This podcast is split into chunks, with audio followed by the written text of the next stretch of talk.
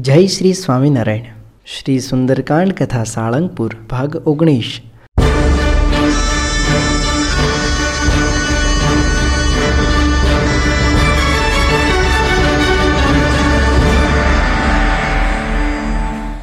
જય સ્વામિનારાયણ જય સ્વામિનારાયણ જય સ્વામિનારાયણ.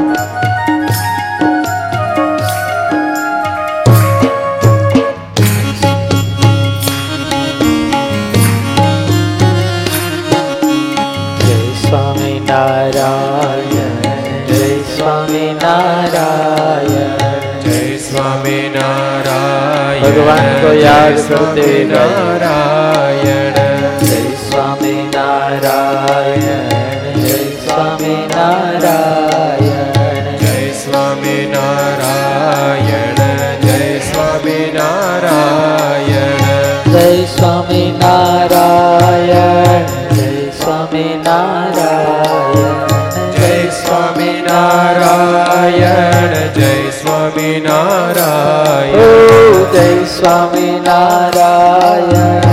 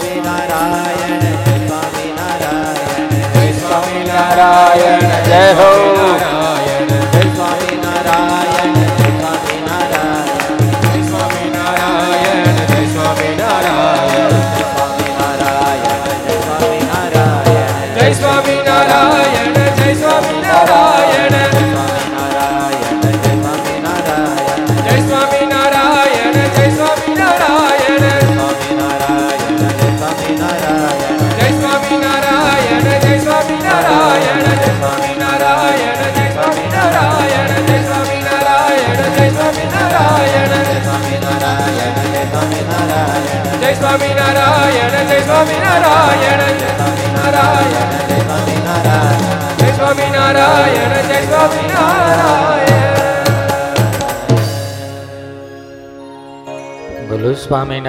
ભગવાન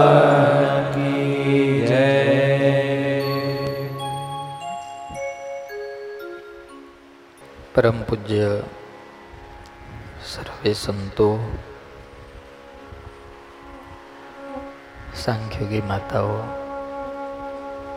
તથા ભગવાનના લાડીલા વાલા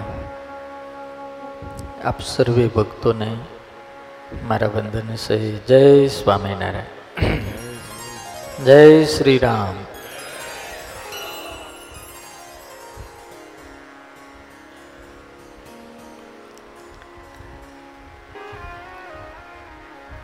માણસ ધારે કે મેં કર્યું, પણ કરતલ બીજો કોઈ. માણસ ધારે કે મેં કર્યું, પણ કરતલ બીજો કોઈ. તારા આદરા અધવજ રહે, હરી કરે છો હોય. આપણે નક્કી કર્યું હોય ને કાંઈ થતું નથી, એણે જે નક્કી કર્યું હોય ને એ થાય છે.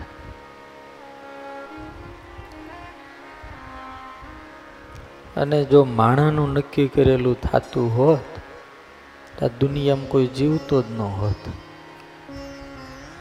કારણ કે આપણને આપણા સિવાય ક્યાં કંઈ ગમે જ છે?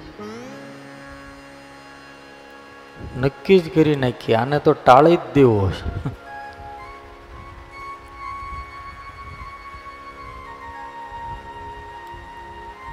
અને એટલું યાદ રાખજો કે હજારો માણસ તમારી રક્ષા કરતા હોય, પણ ભગવાનને એમ ખબર હોય કે આને ઉપાડી લેવો છે. એટલે એ જે રક્ષા કરનારો હોય ને એ જ ભક્ષક બની જાય.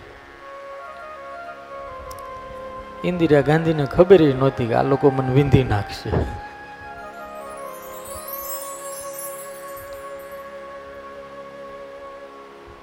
ફાનસ બનકર હવા ચિનકી હિફાસત કરે. ફાનસ બનકર हवा जिनकी हिफाजत करे ओ शम्मा कैसे बुझे जिनकी रक्षा खुद खुदा करे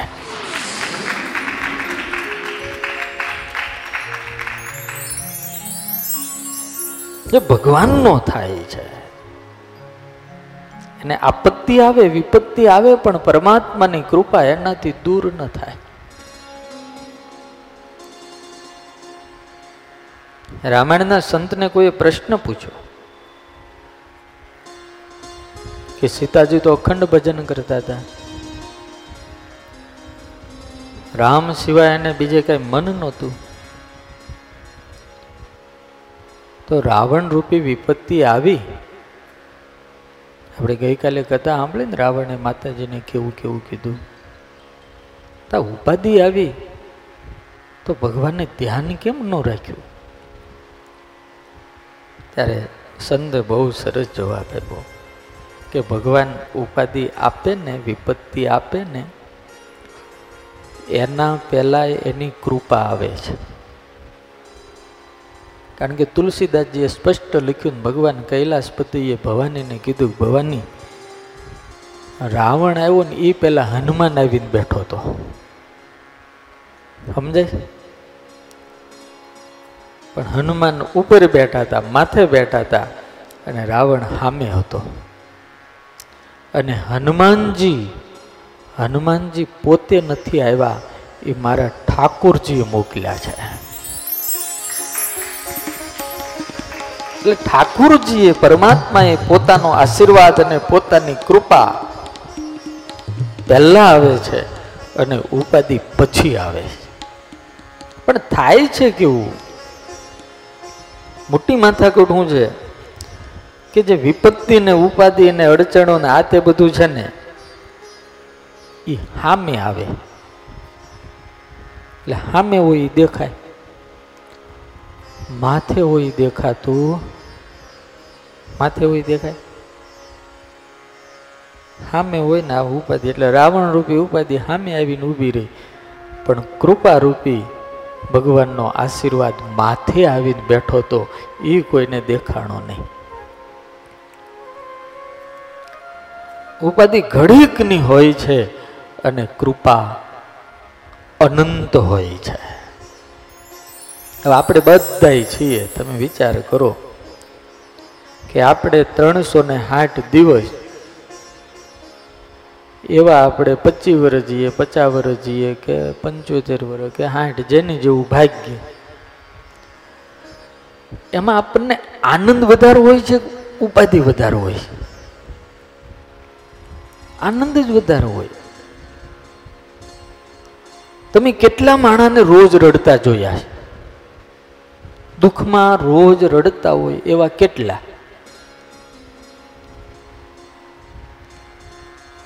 અને રોજ આનંદથી જમવા માટે બહેન આનંદ કરતા હોય એવા કેટલા. આપણા જીવનનો આપણે તપાસો. રોજ આનંદ રોજ આનંદ રોજ આનંદ. હોય, દુઃખ આવે, પણ કેટલું હોય ખબર છે? ઓલા શાકમાં મીઠા જેટલું હોય. કેટલું હોય? શાકમાં મીઠા જેટલું હોય. કોકને મીઠું થોડુંક વધારે પડી જાય.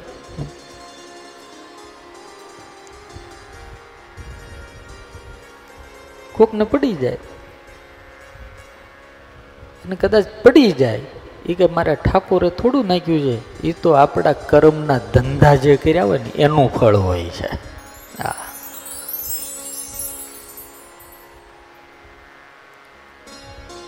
હનુમાનજી રૂપી કૃપા, હનુમાનજી રૂપી આશીર્વાદ, પરમાત્માએ પહેલાં મોકલી દીધા અને રાવણ રૂપી ઉપાધિ પછી આવી. બહુ મસ્ત પ્રશ્ન કોઈ હનુમાનજીને પૂછો. દાદાને પૂછ્યું કે, હે હનુમાનજી મહારાજ, સીતાજીને તમે શું માનો? તો કે, મારી માં છે જગત જનની છે, વિશ્વંભરી છે રામ વલ્લભા છે. આ આ જગતનું જે સર્જન થાય, એમાં માં ભગવતી સીતાજીનો બહુ મોટો ફાળો છે. જાનકી ન હોય તો રામ અધૂરા છે. નથી આપણે ગાતા? રાધા કે બિના શામ આધા? હા. રાધા કે બિના શામ અધૂરા ભક્ત કે બિના ભગવાન અધૂરા હૈ. હા. ભક્ત કે બિના ભગવાન બી અધૂરા ભગત ન હોય તો ભગવાનને કોણ પૂછે? વિહારી લાલજી મહારાજે હરિલામૃતની અંદર લખ્યું કે એવા એવા માણસો આ ધરતીની ઉપર થઈ ગયા કે નભ તારા નખથી ઉખાડતા. તમે વિચાર કરો કે આકાશના તારલાઓને આ ઊભા ઊભા આમ કરીને ખેરવી નાખે, આવા માણા થઈ ગયા. પગ પર્વત ઠેલી પાડતા નભ તારા નખથી ઉખાડતા. કરી અંજલિ, સમુદ્ર પી જતા, નવ જાણે નર કોઈ ક્યાં હતા? વિહારી લાલજી મહારાજ ક્યાંક આવા આવા મોટા હતા તો કોઈને ખબર નથી કે ક્યાં છે. તું હું ખોટો અહંકાર કરે? અદભુત છે. रावण कहे कि मैं बड़ा तो तू वाले के बगल में क्यों पड़ा वाले कहे कि मैं बड़ा तो तू राम के बाण से क्यों मरा તો ભગવાનને એમ જોતો તો હું જ મોટો તો રામ કહે કે મેં બડા तो तू हनुमान के हृदय में क्यों दिखा भगवत के हृदय में क्यों बड़ा મોટો ભગત છે હનુમાનજીને કોઈએ પૂછ્યું કે દાદા માતાજી મોટા કે તમે મોટા તો કે માં મોટી એ તો જગત જનની છે તો પછી તમે માં નીચે અને તમે પુત્ર, એના સેવક ઝાડવા ઉપર કેમ ચડી બેઠા? ત્યારે હનુમાનજી મસ્ત જવાબ આપ્યો. મારે કથા સંભળાવવાની છે ને? અને જેને કથા સંભળાવવાની હોય ને, એને તો ઉપર જ બેહવું પડે. મારું મહત્વ નથી. કથાનું મહત્વ છે. हमारी कोई वैल्यू नहीं है जो कुछ है वो भगवान के चरित्र का पराक्रम है हमारे सामने कोई बैठते हैं कि हमको सुनते हैं ये हमारे कारण नहीं है ये भगवान के चरित्र के कारण है તો પછી કોઈ હનુમાનજીને ફરીને પૂછ્યું તો તમને આસન આપ્યું કોને हनुमान जी महाराज के तो रावण का दरबार है यहाँ कौन देगा और हमारी परंपरा है ભગવાન શિવજીએ જ્યારે પાર્વતીની કથા સંભળાવી હતી તો તુલસીદાસજીએ સ્પષ્ટ લખ્યું અને વાલ્મીકી ઋષિએ પણ લખ્યું કે શિવજીએ પોતે હાથે આસન પાથરીને બેઠા અને પછી પાર્વતીની કથા સંભળાવી એટલે અમારી પરંપરા છે કોઈ આપે કે ન આપે हम स्वयं आसन ग्रहण कर लेते हैं બીજો પ્રશ્ન કર્યો કે તો દાદા તમે હંતાન કેમ બેઠા છો હંતાન બેઠા હતા ને ગઈકાલે આવ્યું ને કે રાહા લુકાઈ હા પાંદડાઓની વચ્ચે હંતાન હનુમાનજી મહારાજ બેઠા હનુમાનજી મહારાજ કે રાવણનું રાજ છે ભાઈ અહીંયા જો જાહેર થાય તો કથા કરવા દે નહીં ને આસને લઈ જાય. એ કરતા હંતાને બેવું સારું તો કે પણ દાદા, તમે ઉપર માતા નીચે તો મહત્વ વધારે કોનું? માનું કે તમારું? અને પછી દાદા મસ્ત જવાબ આપે છે. હું ભલે ઉપર બેઠો હો પણ મહત્વ અને મૂલ્ય તો વધારે મારી માનું છે. તો તમે ઉપર કેમ? તો કે બહુ દેખીતી વાત છે. માં ઝાડના મૂળમાં બેઠી છે અને મૂળ હોય તો જ પત્તાઓ અને ડાળીઓ હોય અને ફૂલ હોય જો मूल नहीं है तो फूल भी नहीं है इसलिए माँ का महत्व अधिक है देखो मूल है वो वो मूल है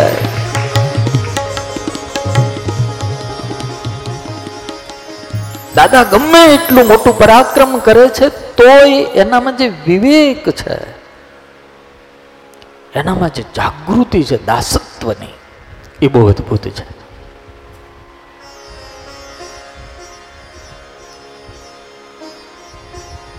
કાલે મને નીલકંઠ ભગત એક સરસ વાત કરી કે, દાદા, દાસ છે, સેવક છે, ભક્ત છે, દાસ નહીં, દાસ છે. મને કે, સાળંગપુરમાં દાદા શું છે? એવું મને ભગત પૂછતા હતા. તો સાળંગપુરની માટે જો હનુમાન દાદાની વાત કરવી હોય ને, તો આ સાળંગપુર અને સમગ્ર બ્રહ્માંડના એ રાજા ધીરાજ છે. અહીંયા સ્વામી થઈને બેઠા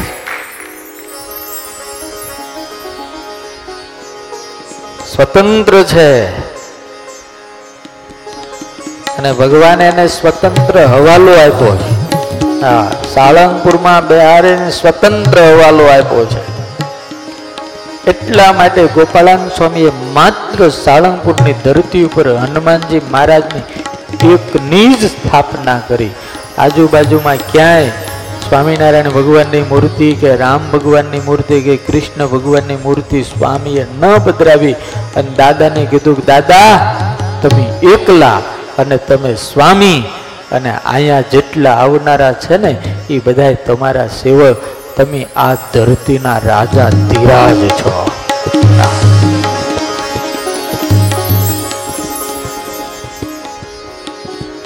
બાકી બધી ભગવાન હોય, ભગવાનના દાસ હોય ત્યાં દાસ તરીકે કામ કરતા હોય. હવે કોઈ માલિક હોય અને એની હેઠે કોઈ સેવક હોય, તો પછી સેવક પોતાનું ધાર્યું ન કરીએ કે એને એને પૂછવું પડે. અધિકારી હોય પૂછવું પડે ભાઈ એટલું કરું? તો ઓલો ઓર્ડર આપે એટલું જ કરાય. અને મોટા માણસ છે ને નાની નાની વાતો સાંભળે નહીં. અને હનુમાનજી છે ને બધી વાતો સાંભળે. અને અહીંયા હનુમાનજીને કોઈનો ઓર્ડર લેવાની જરૂર જ નથી એ જ ઓર્ડર ફાડે. હા એ જ ફાડે.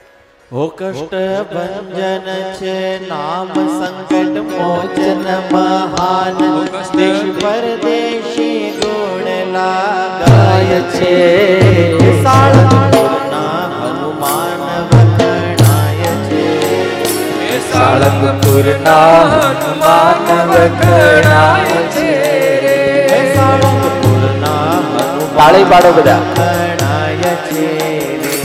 સાળંગપુર હનુમાન વકરાય છે. કષ્ટ બંધન છે નામે. કષ્ટ મોચન મહાન સંકટ મોચન મહાન. સંકટ મોચન મહાન. દેશી પરદેશી ગુણ ગાય છે. સાળંગપુર હનુમાન વકરાય છે. સાળંગપુર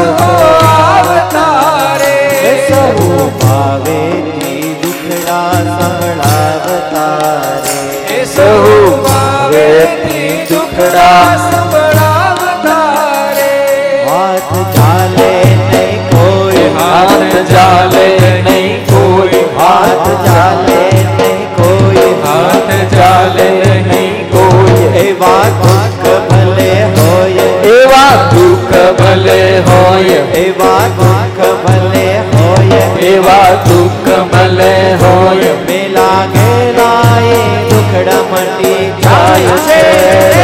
સળક દુર્નાનુમાન વખડાય છે રે. સળક દુર્ના હનુમાન વખડાય છે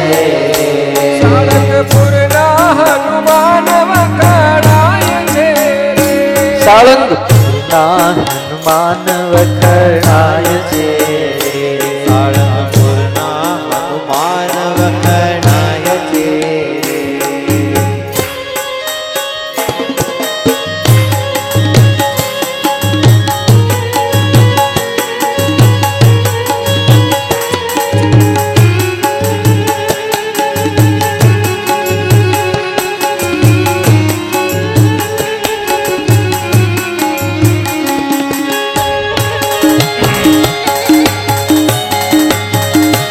जय हो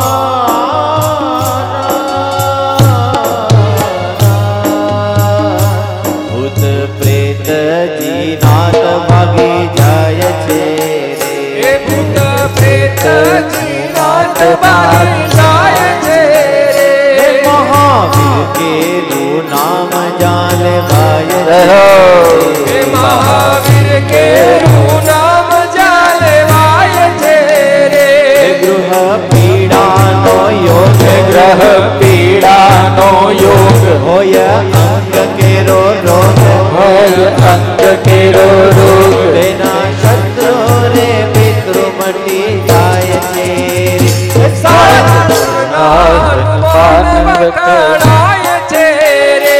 સાળંગપુરના હનુમાન વખણાય છે રે.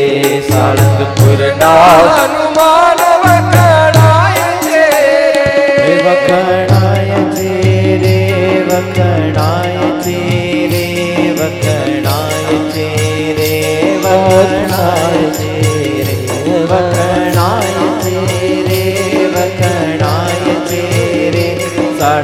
સાળંગપુરના હનુમાન વખણાય છે રે સાળંગપુરના હનુમાન વખણાય છે રે બોલો કષ્ટ ભંજન દેવને.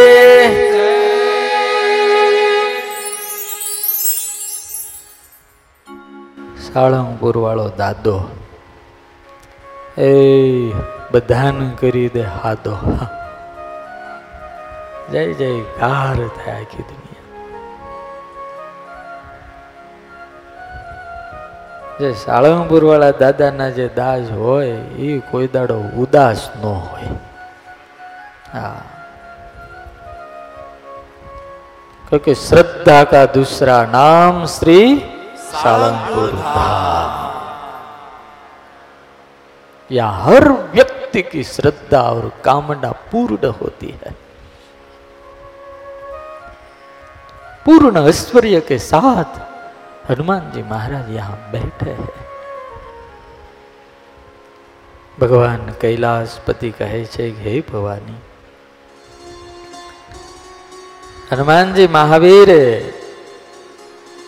અશોક વૃક્ષની ઉપર લપાય અને પોતાની માતાનું દુઃખ જોયું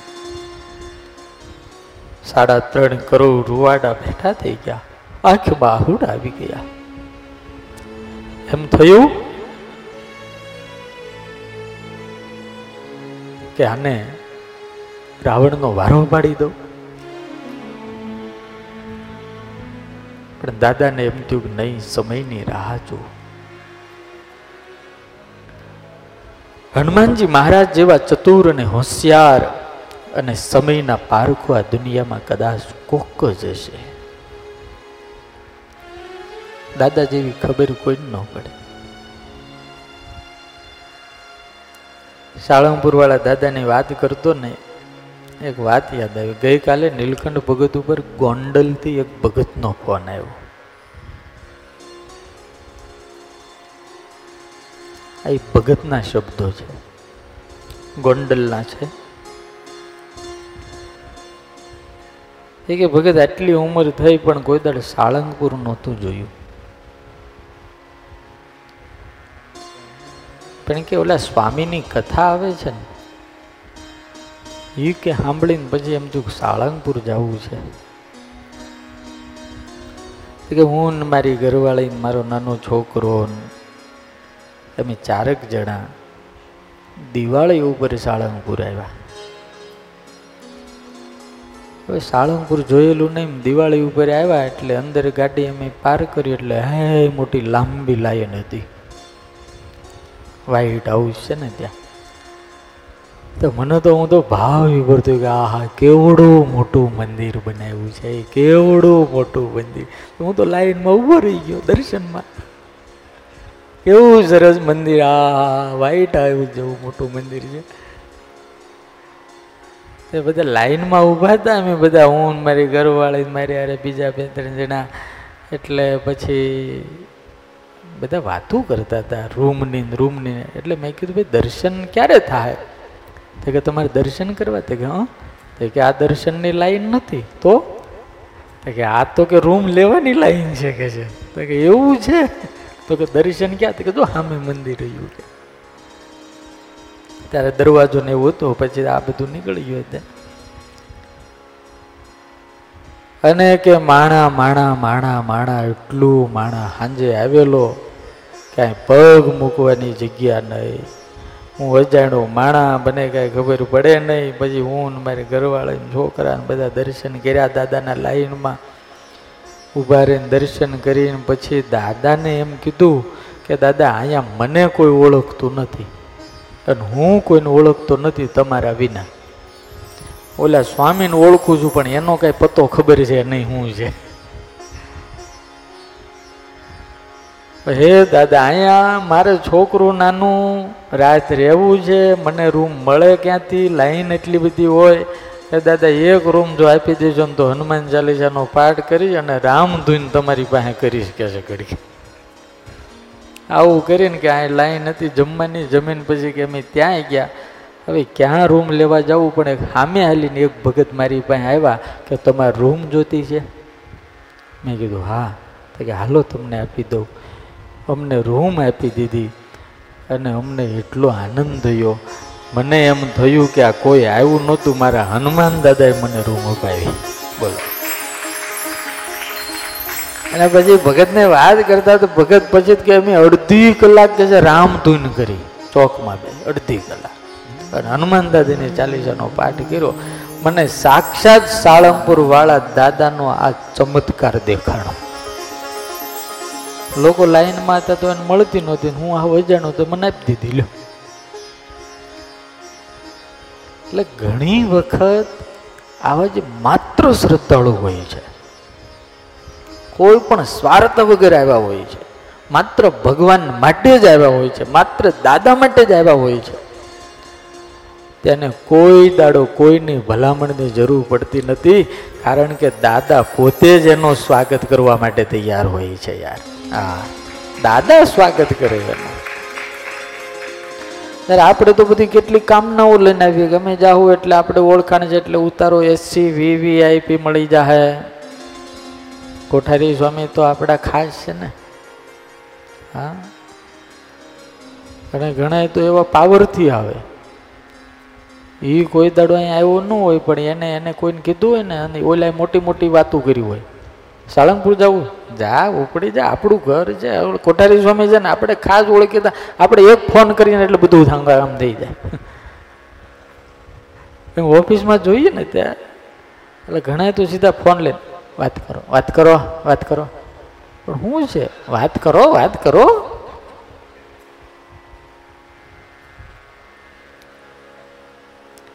પાવર કરે. જાણે એ આ બધું મૂકી ન ગયું હોય? વેવાઈના ઘરે ન આવ્યું હોય? હા? અને વેવાઈને ઘરે એમ? વાત કરો વાત કરો. કોણ છે? આપણે કેમ તમે વાત તો કરો. લે. અહંકારથી આવે. દાદા માટે ન આવે. તો આપણે એમ કરીને આવે એમ. પણ આ હનુમાન દાદાના દરબારની અંદર દાદાનું જ હાલે. અહીંયા કોઈનું કાંઈ ન હાલે ભાઈ. દાદાનું જ હાલે નવખંડ પ્રચંડ. પ્રતાપ રહ્યો છે ગાજી નર નારી નિરખી થાય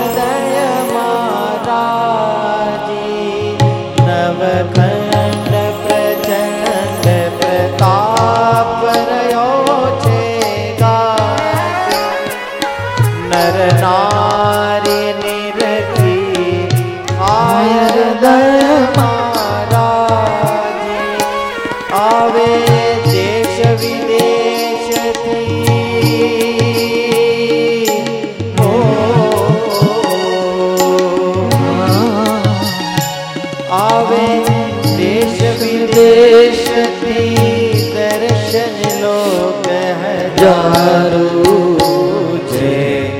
સાળંગપુરના શ્યામ સદા સંભારો છે.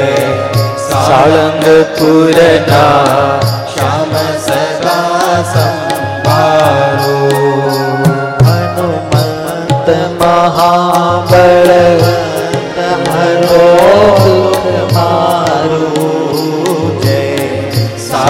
સાળંગપુરના શ્યામ સદા સંભારો જય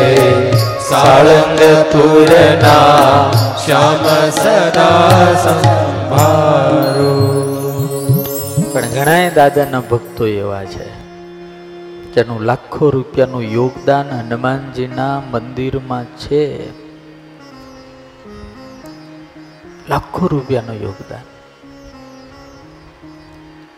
હનુમાન જયંતિ હોય, દિવાળીનો સમય હોય, શ્રાવણ મહિનાનો સમય હોય, શનિવારે લાખો હરિભક્તો હોય, ઓફિસમાં માણા હમાતા ન હોય. એવા જે મોટા મોટા હરિભક્તો છે ને, આમ પાછળ આમ હાથ જોડીને ઊભા રહે.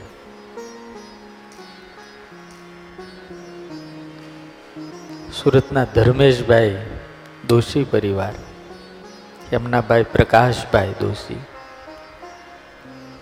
આવા મોટા માણસો. એટલે હસમુખભાઈ આહિર કાયમ માટે આ સાળંગપુર માટે બહુ મોટું યોગદાન. મનુ દાદા વાળા કેટલાને યાદ કરું? આ બધા આવે ને ત્યારે કોઈ પણ જાતની અપેક્ષા ન રાખે. ઘણી વખત તો અમને ખબર ન હોય એમ એ ઉપર જનરલમાં જમી આવે અને જ પછી ઓફિસમાં મળવા આવે. સ્વામી, તો આપણે કંઈ જમવાનું તો કે પતી ગયું. અને ઘણાયનું કાંઈ યોગદાન ન હોય ને આવીને કે સ્વામી જરાક વીવીઆઈપી વ્યવસ્થા કરજો. સ્વામી, જરાક આપણું આમ ખબર છે ને આપણે?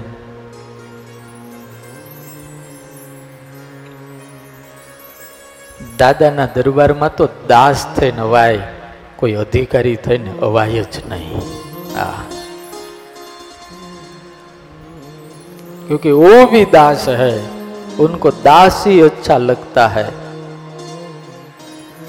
અહીંયા જો અધિકાર અને હક કરવા જાય ને તો હનુમાનજી મહારાજ આમ કરીને કાઢી નાખે અહીંયા તો દાસના દાસ થઈને હોય અહીંયા તો એની સેવા કરવાનો ભાવ રખાય, સેવા કરાવવાનો ન રખાય. સેવા કરાય. મારે કષ્ટ ભંજનની સેવા કરવી. મારે કષ્ટ ભંજનની સેવા કરવી.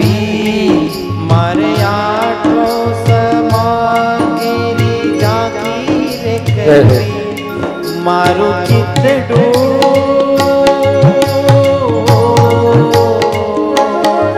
મારું ચિત્તડું ચરણે ધર્યું જીવન સફળ કર્યું. મારા ઘટમાં બિરાજતા હનુમાનજી બજરંગી મહાબલજી મારા ઘટમાં બિરાજતા હનુમાનજી બજરંગી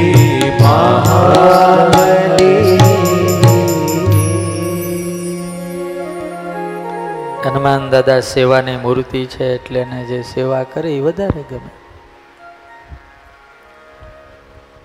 દાદા ઉપર બેઠા છે, માં નીચે છે. ત્રિજટા અને સીતાજીનો દિવ્ય સંવાદ થાય છે. હાથ જોડીને જાનકી કહે છે કે, મને અગ્નિ લાવી દો મારે મરી જવું છે. મને અગ્નિ લાવી દો ત્રિજટા માથે હાથ મૂકી સીતાજીને સમજાવે છે કે, બેટી તારો સ્વામી કઈ સામાન્ય નથી હો. ભગવાન છે. એને તારા દુઃખની ખબર છે. ચિંતા ના કર. યાજ નહીં તો કાલ સો ટકા તને લેવા માટે આવશે. તને જેમ રામનો વિરહ છતાવે છે, તને જેમ રામની યાદી આવે છે, એમ રામ પણ તારા માટે તડપતા હશે. किसी ने कहा है कि प्यार दोनों ओर पलता है दोनों प्यार जो होता है वो दोनों ओर पलता है આપણને જો હાચા દિલથી કોઈ પ્રેમ કરે છે ને તો ઓટોમેટિક આપણે એના તરફ ખેંચાઈએ છીએ પણ માત્ર જ્યાં પ્યારનો ડોળ હોય છે તેની અસર હામાના હૃદયમાં બિલકુલ નથી થતી सीता का तो प्यार सच्चा प्यार था અને પ્રેમી માણા બોલે ને ત્યાં ખબર પડે હા बोलता है तो पता लगता है बोलता है तो पता लगता है जख्म उनका भी नया नया लगता है બોલે ને માણસ ખબર પડી જાય. એ મીરાને ખબર હોય કે કૃષ્ણમાં પ્રેમ થાય તો શું થાય? એ ગોપીઓને ખબર હોય. એ જસ, જીવુબા અને લાડુબા અને દાદા ખાચરને ખબર હોય કે સ્વામિનારાયણમાં પ્રેમ થાય ત્યારે કેવું થાય? એ પ્રેમાન સ્વામીને, મુક્તાન સ્વામીને, ગોપાળાન સ્વામીને પૂછવું પડે. કે મહારાજમાં જેને પ્રેમ હોય, આપણા બધાના પ્રેમ, આપણા બધાના સંબંધો તો સ્વાર્થના ઉપર આધારિત છે. આપણે તો કંઈક જોતું છે એટલે કંઈક કરીએ છીએ. એ તો હાવ સમર્પિત છે. ત્રિજટાએ બહુ માતાજીને સમજાવ્યા. ત્રિજટા જ્ઞાન છે. વિજ્ઞાન છે ને ભક્તિ છે. કાલે ત્રણ જટાની વાત કરી હતી.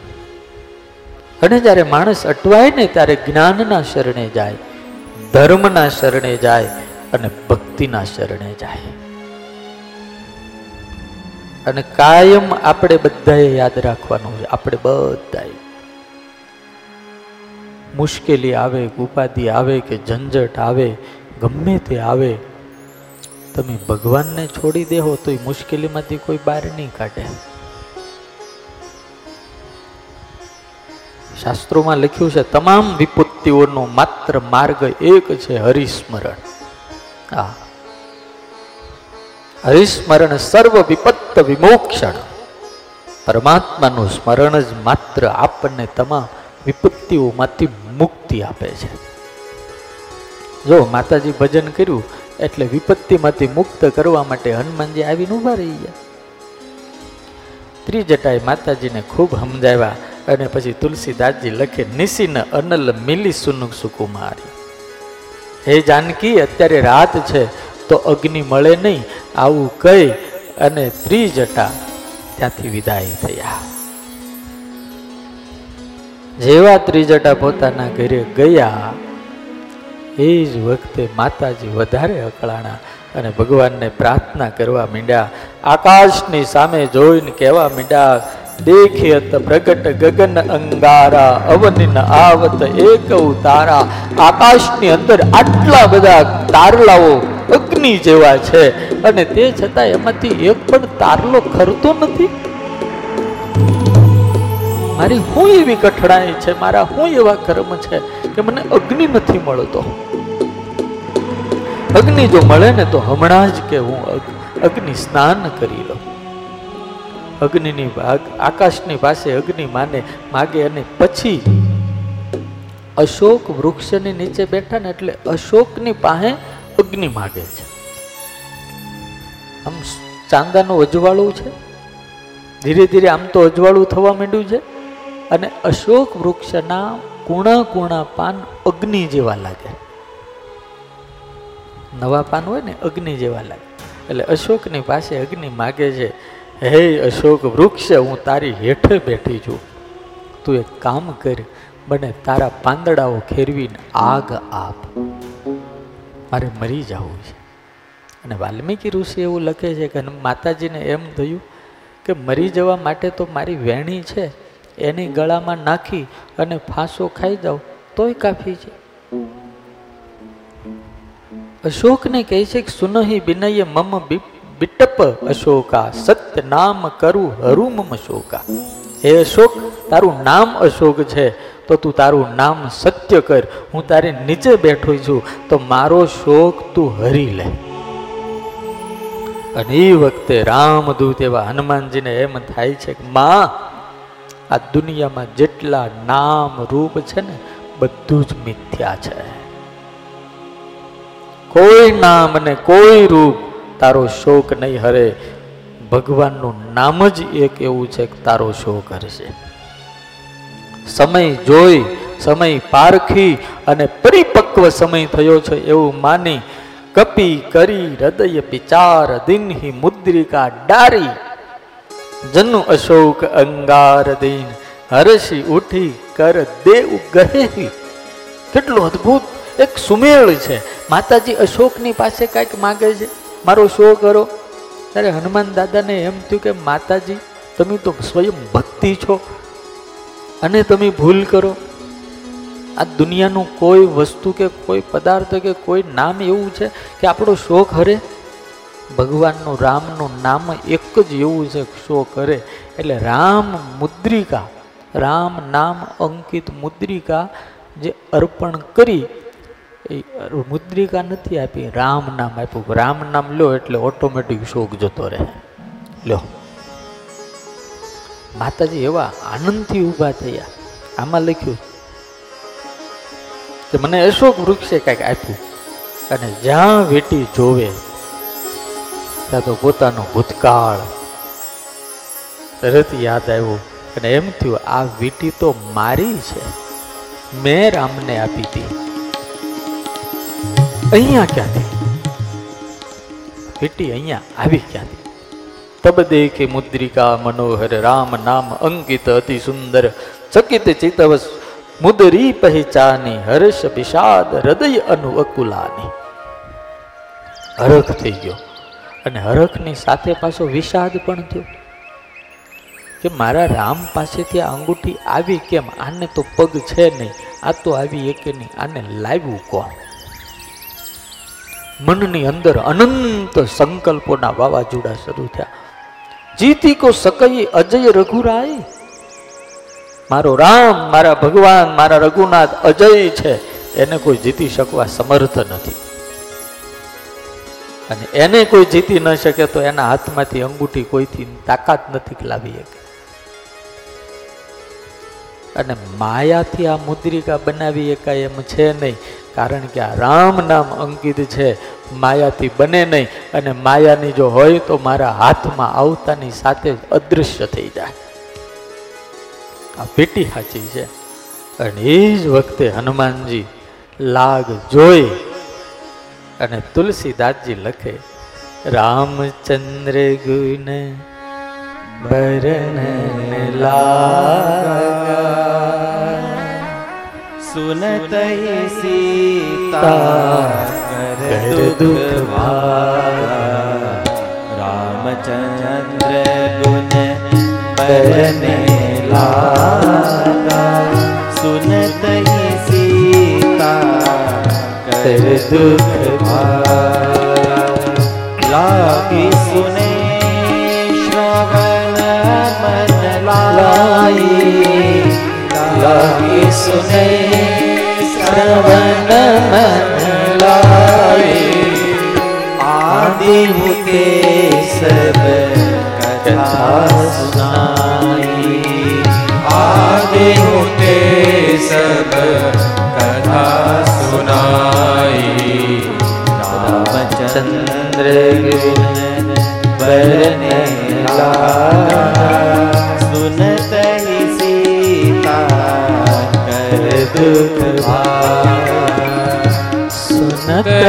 तहि सीता कर दुख भागा ભગવાન રામના ગુણનું વર્ણન હનુમાનજી મહારાજ કરવા માંડ્યા રાક્ષસણીઓ દૂર દૂર છે હનુમાનજીનું રૂપ બહુ નાનું છે એકદમ ધીરે મધુર અવાજે કારણ કે ત્રિજટાએ રાક્ષસણીઓને બીક બતાડી છે એટલે બધી જ ભાગી ગઈ અને અહીંયા તુલસીદાસજીએ લખ્યું ત્રિજટા પણ પોતાના ઘરે જતી રહી કારણ કે નોકરી પૂરી થતી હોય ને ડ્યુટી બદલાય. એ જે ડ્યુટી બદલાય, એનો જે સંધિકાળ હતો ને, એમાં હનુમાનજી માતાજી બે ભેગા મળી લીધું. અદ્ભુત.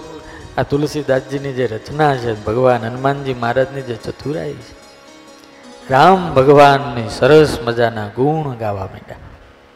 ભગત ગાઓ. કહત સુનત આવે. कहत सुनत आवे अखियों में पानी राम कहानी सुनो रे राम कहानी राम कहानी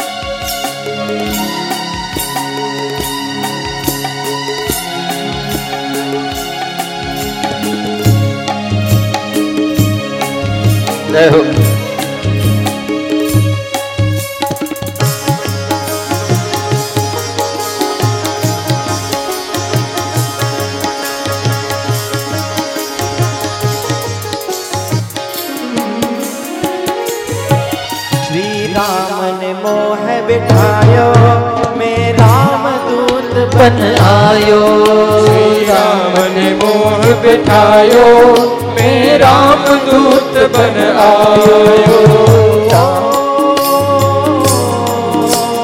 जय हो श्री राम ने मोह बिठायो मैं राम दूत बन आयो श्री राम ने मोह बिठायो मैं राम दूत बन आयो। सीता माँ की सेवा में रघुवर को संदेश लायो। सीता माँ की सेवा में रघुवर को संदेश लायो। और को संग और को संग लायो। प्रभु मुद्री का निशानी। राम कहानी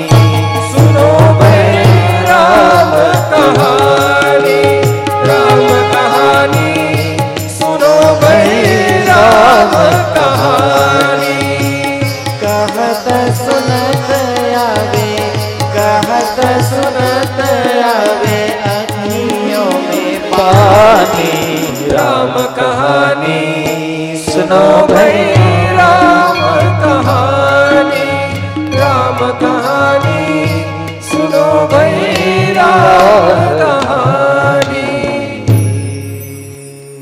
હનુમાનજી મહારાજે હૃદયથી જ્યાં રામચંદ્ર ભગવાનના ગુણ ગાયા, તુલસીદાસજી લખે, રામચંદ્ર ગુણ બરન લાગે સુનત સીતા કર દુઃખ ભાગા.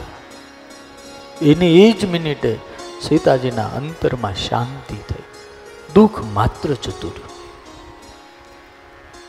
આ કથા જ મને તમને સમજાવે છે કે દુનિયાનું ગમે એટલી મોટી આપત્તિ હોય પણ હરિચરિત્રમાં જો મન લાગી જાય તો બધું જ દુઃખ જતું રહે. માતાજી આનંદ આનંદ ભૂલી ગયા. હું અશોક વાટિકામાં છું. રાવણનો ત્રાસ છે, બધું જ ભૂલાઈ ગયું. મસ્ત થઈ ગયા. હનુમાનજી મહારાજે આખી જ રામકથા કીધી. અયોધ્યામાં પ્રગટ થયા હતા, ત્યારથી માંડીને સીતાજીનું હરણ થયું. રામ ભગવાન ગોતતા ગોતતા ઋષ્યમુખ પહાડ આવ્યા. સુગ્રીવની સાથે મિત્રતા થઈ અને એ જ ભગવાન રામે મને મોકલ્યો છે. અને આવું જ્યારે બધું કીધું, ત્યારે સીતાજી હાથ જોડીને પ્રાર્થના કરી, દેખાતા નથી, ખાલી અવાજ સંભળાય. નાનું રૂપ છે. વૃક્ષોની અંદર छिપાયેલા છે. મધુર અવાજે પ્રેમથી ભગવાનના આંખમાં આંસુડાની સાથે કથા કહી છે. સીતાજીએ પ્રાર્થના કરી કે મારા સ્વામીનો સંદેશ સંભળાવનાર, મારા મનને કાન દ્વારા મારા આત્માને તૃપ્ત કરનાર, આટલી સુમધુર કથા સંભળાવનાર. હે ભાઈ, તમે મારી સામે પ્રગટ થાઓ, ભાઈ કહે છે. ખબર નથી ને? શ્રવણામૃત જેહી કથા સુહાઈ કહીશો પ્રગટ હોય હોતી કિન ભાઈ હે ભાઈ, મારી સામે પ્રગટ થાવ. તમે જે કોઈ હો દેવ હો, દાનવ હો, માનવ હો, જે હોય, તે મારી સામે પ્રગટ થાવ. માતાજી કહે છે કે જેણે આટલી સુંદર કથા સંભળાવી, તો ઓ કિતના સુંદર હોગા? એક સંત બહુ સરસ સંવાદ માતાજીને હનુમાનજીનો કર્યો. છે માતાજી કે इतनी सुंदर कथा तो कथा कहने वाला कितना सुंदर होगा ત્યારે હનુમાનજી મહારાજ કહે છે माँ कथा ही सुंदर है कहने वाला तो हाउ बंदर है वो सुंदर नहीं है बंदर है सीता जी ने कहा वो बंदर भी मेरे राम का है ना इसलिए बंदर भी सुंदर ही होगा आ, मेरे राम का बंदर है સુંદરી અને પછી હનુમાનજી મારા તબ હનુમંત નિકટ ચલી ગયું. ફેરી બેઠી મન વિષય ભય હનુમાનજી મારા વૃક્ષ ઉપરથી જ્યાં નીચે આવ્યા નાનવડું વાંદરાનું રૂપ હાથમાં ગદા. હાથ જોડેલા છે માં, હું જ રામદૂત છું. હું જ આ વીટી લઈને આવ્યો છું. તમને જે આપી અને સીતાજી તરત પાછું ફરી ગયા. ફરીને પાછું દુઃખ. કારણ કે અવિશ્વાસ અને અભરોસો માણસને દુઃખ જન્માવે. ભગવાનને પ્રાર્થના કરે છે કે, હે પ્રભુ, હે દેવતાઓ, ક્યાં સુધી તમારે મારી પરીક્ષા કરવી છે? મને એમ હતું કે કોઈ રામનું દૂત છે, આ તો રાવણે રચેલી માયા છે. એ બંદર?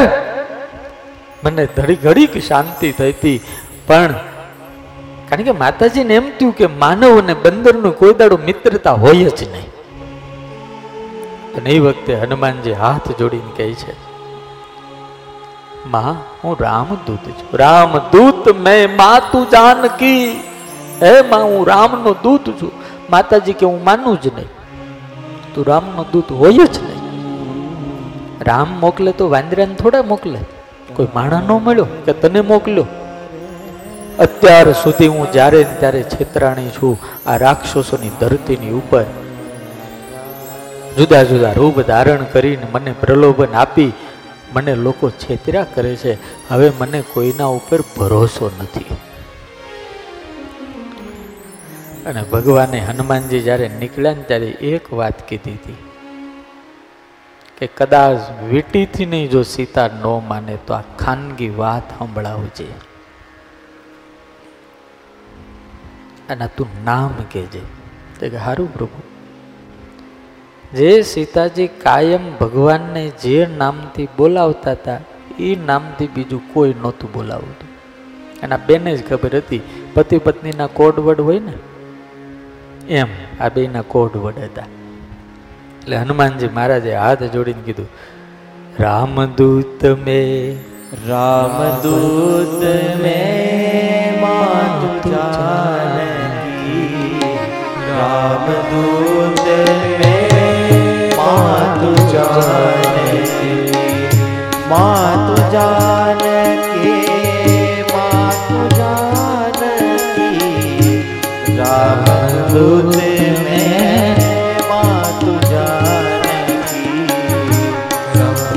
શપથ કરો નિદાન કી સત્ય શપથ કરો નિદાન કી સત્ય શપથ કરુણા નિદાન કી રામદૂત ને માતુ જાનકી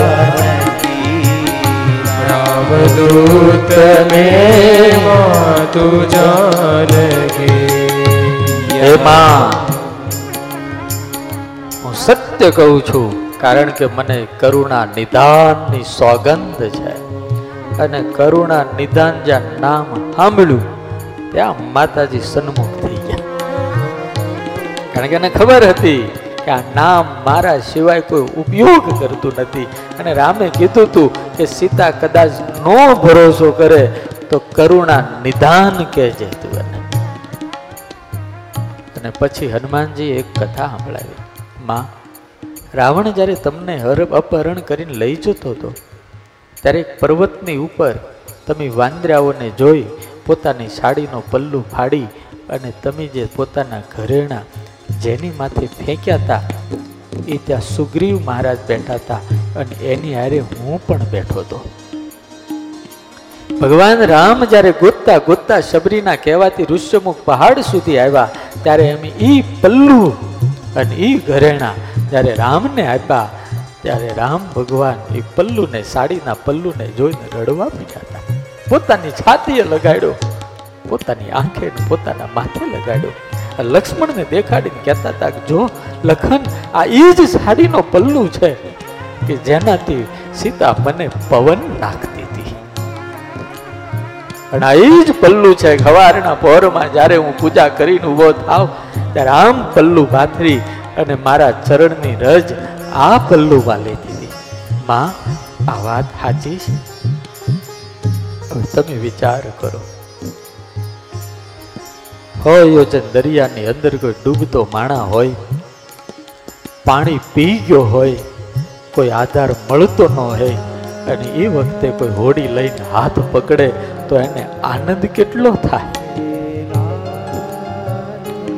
સીતાજીને અનંત આનંદ થયો છે. સોધાર આંસુએ રડી પડ્યા છે. અને વિશ્વાસ આવી ગયો. યહ મુદ્રિકા માતુ બે આની દિનહી રામ તુમ કહી સહિદાની નર બાનર હી સંગ कहू कैसे કહી કથા ભઈ સંગતિ જૈસે સીતાજીને એક સંશય હતો હનુમાન નર અને વાનરની સંગતિ એટલે મિત્રતા કેમ થઈ નાનો હતો ને ત્યારે એક બે ચોપાઈ સાંભળેલી લગભગ કદાચ પેલા લગ્નના ઓલો વરઘોડો હોય ને ત્યારે ગાય. હજી યાદ છે. સીતાજી હનુમાનજીને પૂછે છે, કયા તે દેશનો તું આંધરો અને શું છે તારું નામ? કોણે તુજને મોકલ્યો અને કોને દીધા એ આવું ગાતા. હનુમાનજી મારા જવાબ દે, ઉત્તર દેશનો હું વાંદરો અને વીર હનુમાન મારું નામ. રામે મુજને મોકલો અને લક્ષ્મણે દીધા એ દાણ માતાજી નામ ખબર પડી ગઈ.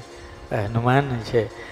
કપી કે બચન પ્રેમ સુની ઉપજા મન વિશ્વા જાના મન ક્રમ બચન યહ, કૃપા સિંધુ કરદાસ.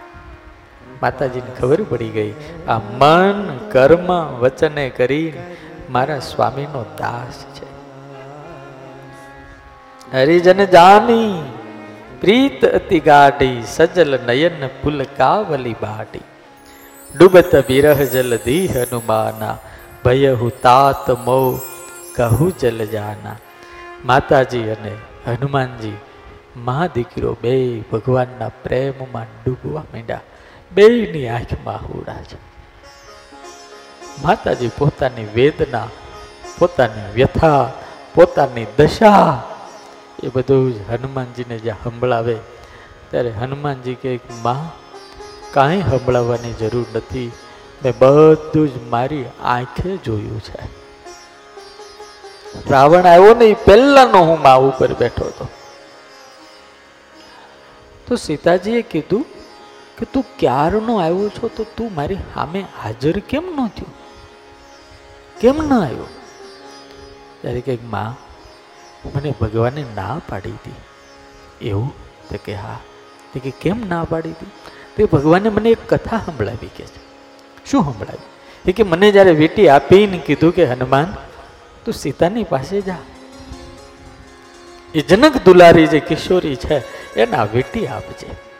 પણ તું અચાનક એની સામે નહીં જાતો હો. તે કે, કેમ પ્રભુ? તે કે, વનની અંદર જ્યારે હું સીતાને લઈને નીકળતો હતો ને, ત્યારે મારી માં કૌશલ્યા આડી ફરી હતી. અને કૌશલ્યાએ મને કીધું તું રાઘવ આપણા મહેલની અંદર અનેક પ્રકારના ચિત્રો છે. આ સીતાજી, આ મિથિલેશ્વરી વાંદરાનું ચિત્ર જોઈને બી ગઈ. ત્યારે મેં એને કીધું કે બેટા, ઓ સચ્ચા બંદર નહીં હે વો તો બંદર કા ચિત્ર હે. અને ત્યાં અયોધ્યા કાંડની અંદર કૌશલ્યા ચોપાઈ બોલીને કહે છે કે, રામ, જે બંદરના ચિત્રથી બી જાય એ વનની અંદર બિચારી શું કરશે એ કેમ સહન કરશે વનમાં એટલે મને રામે કીધું તું કે માં जो बंदर का चित्र देखकर डर जाती थी उनके सामने मैं बंदर को भेज रहा हूं उनका क्या हालत होगी इसलिए माँ હું છુપાઈ છુપાઈને તમારી સામે અને આજ આ કથા કીધી તે સીતાજી એટલી બધી પોક મૂકીને રડવા માંડ્યા કે મારી આટલી બધી ચિંતા રામને છે? આમાં તમને બહુ પ્રેમ કરે છે. બહુ પ્રેમ કરે છે કે મારા, મારી પાસે કોઈ શબ્દો નથી. અને પછી રામના પ્રેમનું વર્ણન કરે છે. હનુમાનજી મારે. હું જ્યારે નીકળ્યો ને ત્યારે મને એકાંતમાં બોલાવી રામે કીધું હતું કે સીતાજીને મારી દશાનું વર્ણન કરે છે. મને ચંદ્ર આગ જેવો લાગે છે. મને પુષ્પો સૂળ જેવા લાગે છે. મારી આજુબાજુમાં કોઈ આવે તો મને ગમતું નથી. મને કોઈ સંગીત સંભળાવે તો મને ત્રાસ થાય છે. મને સીતા સિવાય કાંઈ દેખાતું નથી. મારા હૃદયમાં નહીં, મારું રોમ રોમ સીતાને મળવા માટે તરસે છે.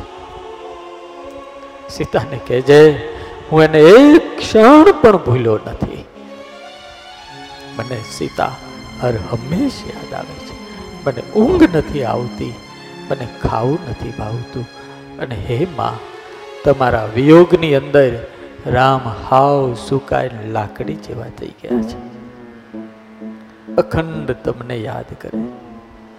સીતાજીને શાંતિ થઈ કે મારા સ્વામી મને ભૂલ્યા નથી. પણ બંને બાજુ પ્રેમ હોય ને, ત્યારે બંનેને એમ લાગે કે મને યાદ કરતા હશે? મને યાદ કરતા હશે? પણ જો આપણો સાચો પ્રેમ હોય ને, તો એના હૃદયમાં પણ એવો જ પ્રેમ હોય છે.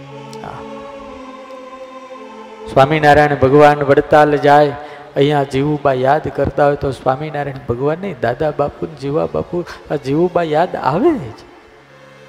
એ ગમે ત્યાં જાય, ગઢડા ફરીને આવે જ. ભગવાનને જો આપણે સાચો પ્રેમ કરીએ ને, તો ભગવાનને પણ આપણા માટે પ્રેમ થાય. પછી સીતાજી હાથ જોડીને કીધું, મારા પ્રભુ કુશળ તો છે ને?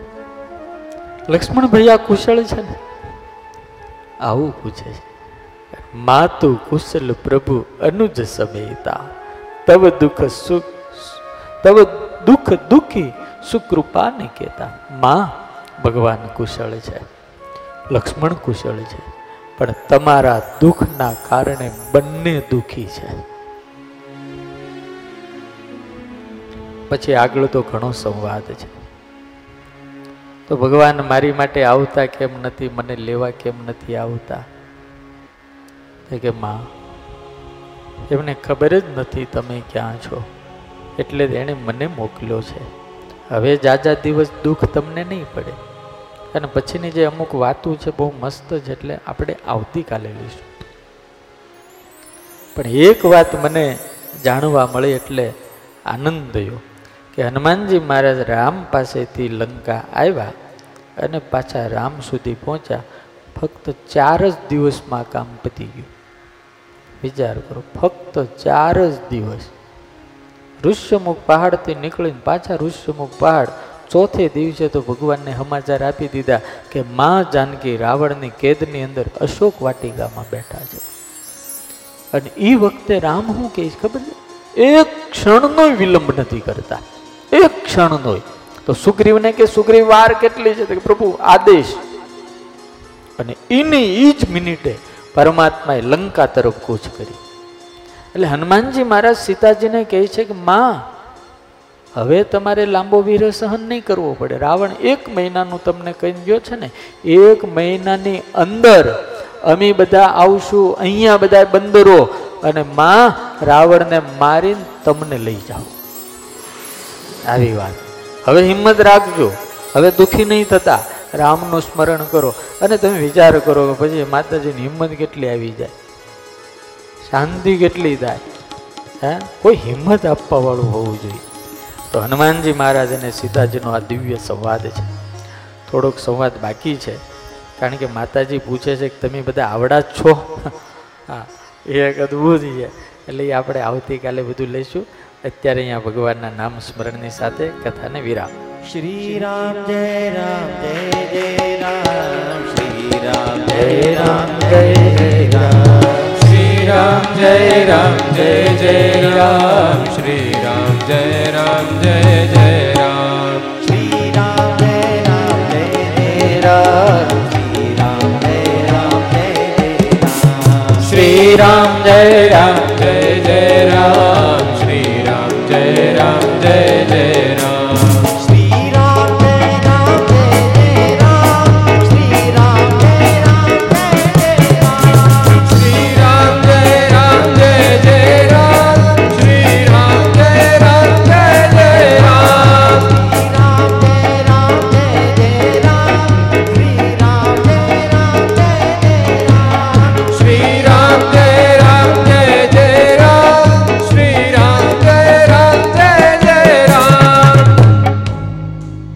સ્વામિનારાયણ ભગવાન શ્રી રામચંદ્ર ભગવાન શ્રી કષ્ટભન દેવ.